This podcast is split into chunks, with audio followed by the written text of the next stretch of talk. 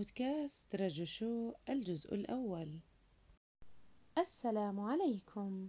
قناة رجو شو تحييكم وتتمنى لكم أوقاتا ممتعة وأنتم تستمعون لنا.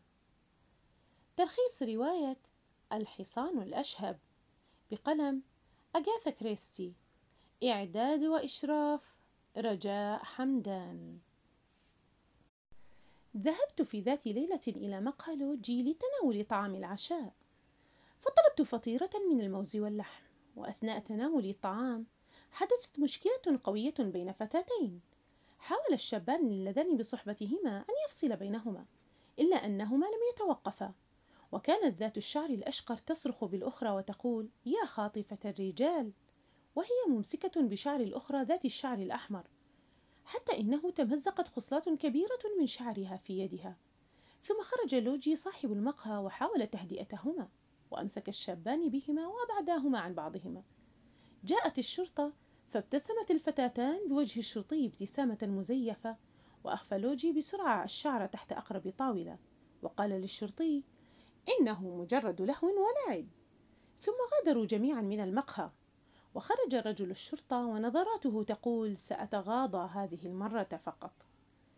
جاء لوجي إلى طاولتي وبدأنا الحديث عنهما فأخبرني أن الفتاة ذات الشعر الأحمر لديها الكثير من المال فقد ترك لها والدها ثروة وهي تتمتع بروح رياضية واسمها توميسيانا تاكرتن ومعروفة باسم تومي تاكر.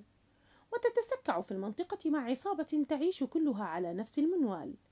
وبالرغم من أن نصفهم يملكون أموالا تمكنهم من العيش في أضخم الفنادق لكن تأتي إلى تشيلسي وتعيش في غرفة نتنة قرب جسر. وإن سبب الشجار أن تومي سرقت من الفتاة الأخرى صديقها. بعد أسبوع قرأت على أحد الأعمدة صفحة وفيات من جريدة التايمز. كان الخبر يقول توفيت الآنسة الابنة الوحيدة للراحل توماس تاكرتون الحامل للقب فارس. من كارينغتون بارك أمبرلي توماسينا تاكرتون. في الثاني من أكتوبر عن عمر يناهز العشرين عاما. وهي جنازة خاصة ولا ورود. أحسست بتعاطف سريع مفاجئ مع من هم أمثال تومي تاكر. في هذا الزمن لا ورود للمسكينة تومي تاكر.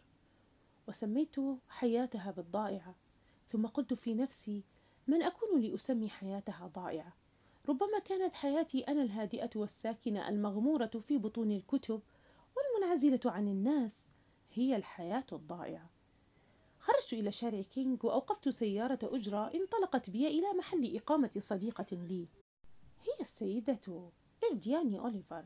بعد أن وصلتني رسالة مهمة استلمتها من ابنة عمي رودا ديسبارد تطلب فيها خدمة مني. كانت السيدة أوليفر كاتبة روايات بوليسية ذائعة الصيت. فتحت لي الباب خادمتها ميلي تينيا وقالت إن مزاجها متعكر.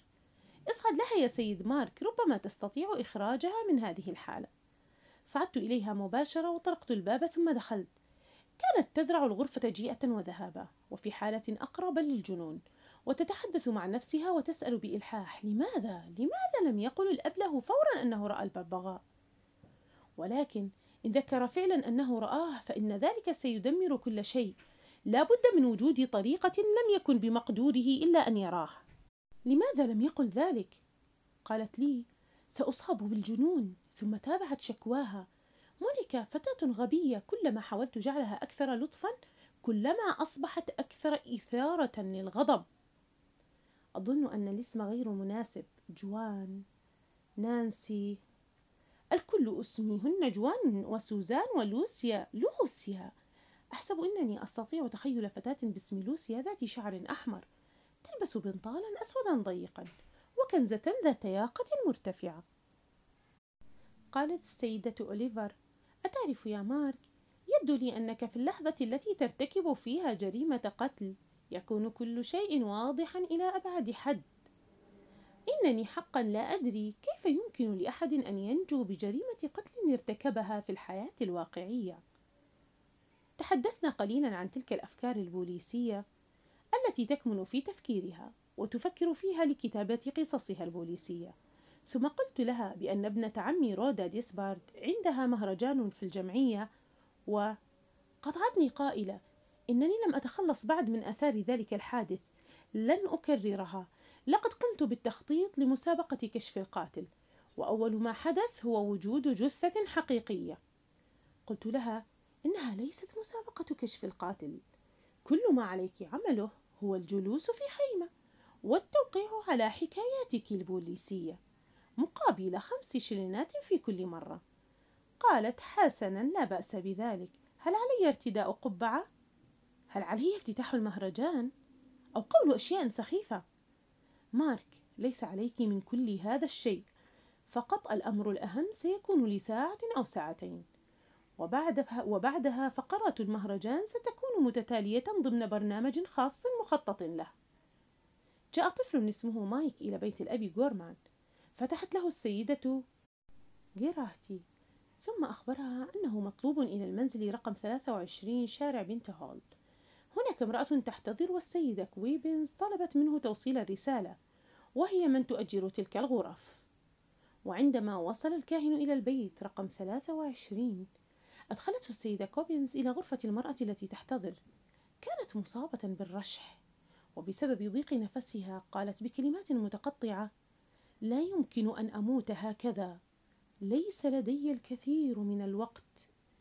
إنه الشر الشر إن خطيئتي كبيرة يجب أن أعترف. اقترب الأب غورمان من السرير وتكلم كما اعتاد أن يتحدث في تلك الأوقات المماثلة من قبل بكلمات مطمئنة. وبعد أن انتهى من واجبه تكلمت المرأة.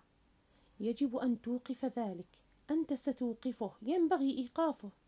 تكلم معها بعبارات تطمئنها. يمكنك أن تثقي بي. سأفعل ما هو ضروري. ثم خيم الهدوء على الحجرة. وخرج الألم من العينين المعذبتين. عاد الأب غورمان وقد بدأ الليل يقترب ودخل إلى المقهى ليحتسي كوبا من القهوة ثم طلب ورقة وكتب عليها بعض الأسماء. كان من, الهم من المهم كتابة أسماء معينة قبل أن ينسى ذلك.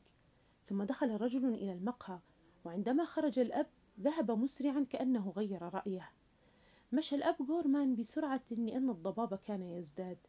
سلك طريقا مختصرة من الشارع الصغير القريب من خط, من خط السكة الحديدية ولم يأبه لصوت الخطوات التي تمشي وراءه ولماذا يفعل ذلك. جاءت ضربة الآلة الثقيلة لتأخذه وفجأة مال إلى الأمام ووقع. دخل الطبيب كورجن وهو متضايق من شدة ما رأى إلى غرفة مفتش الشرطة لوجن وقال لقد فحصت الكاهن وكانت النتيجة ضربة قوية ومتقنة بآلة ثقيلة جريمة قذرة جدا. ربما مات من الضربة الأولى لكن الأفاعل أعادها وكررها للتأكد. تناقش المفتش والطبيب حول سبب هذه الجريمة فقال الطبيب يحتمل أن يكون هناك إجابتان. الأولى شخص يحقد عليه والثانية شاب شرير يحب العنف. قال لوجن كان الأب محبوبا من أهل المنطقة وليس له أعداء. لذلك لا أوافقك على الاحتمال الأول. قال لوجن يوجد لدى الشرطة دليل لم يتم سرقته. لقد وجدنا قطعة ورق متسخة في حذائه ومكتوب عليها قائمة أسماء. نظر الطبيب كورجن إليها بفضول.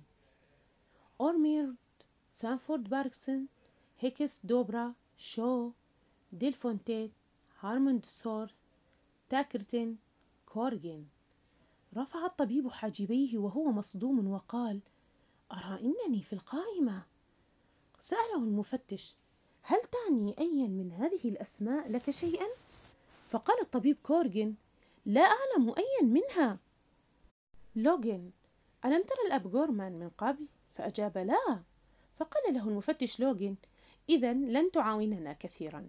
قال لوجن متحدثا لقد ذهب الأب غورمان إلى بيت امرأة وتسكن غرفة مستأجرة في بيت تملكه السيدة كوبينينز. تحتضر وتدعى ديفيز ورقم البيت 23 وصل هناك في السابعة والربع مساء وقد ماتت السيدة قبل أن تأتي سيارات الإسعاف لتأخذها إلى المستشفى. جلس معها مدة نصف ساعة تقريبا.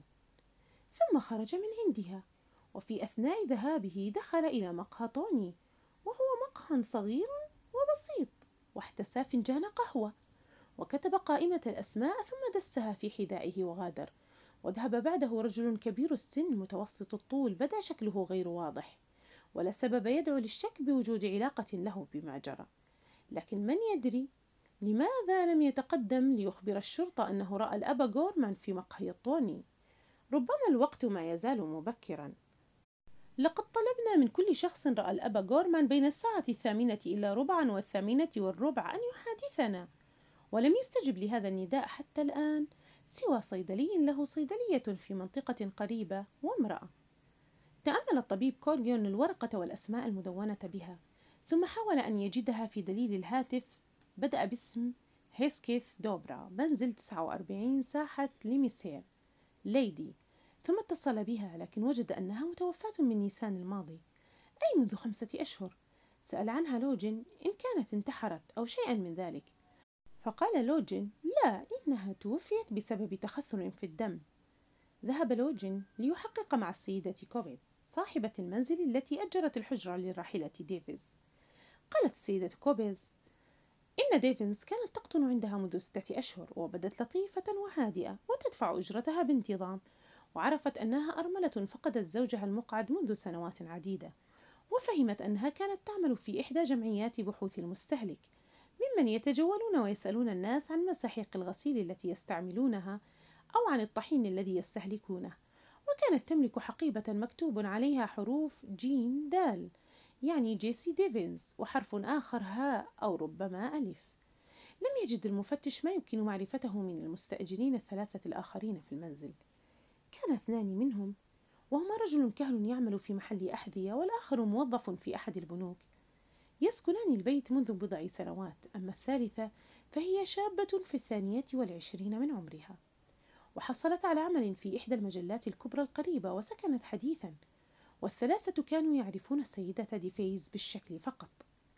أما المرأة التي أبلغت الشرطة بأنها شاهدت الأب غورمان في الشارع في ذلك المساء فقد كانت تعرفه بالشكل فقط. فلم يكن لديها معلومة مفيدة لتعطيها. ورأته وهو يدخل, يدخل مقهى طوني.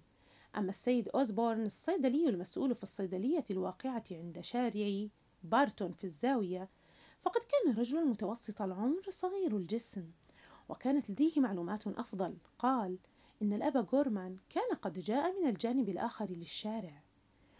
وفي وقلت في نفسي ها هو الأب غورمان وكان ذاهبا باتجاه شارع ويست وخلفه بقليل يسير رجل آخر ثم عند المنعطف الثاني على اليسار وقبل خط السكة الحديدية ما كنت لأفكر بأي شيء خاص في ذلك.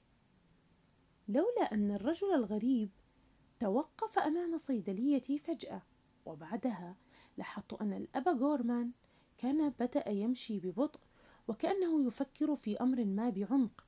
مما جعله ينسى بأن نفسه بأنه يمشي في الشارع. ثم واصل مشيه وبدأ هذا الرجل يسير بخطوات سريعة يتابعه. اعتقدت حينها أنه يريد اللحاق به ليتحدث معه. ثم مع تصاعد الضباب لم أعد أرى شيئا.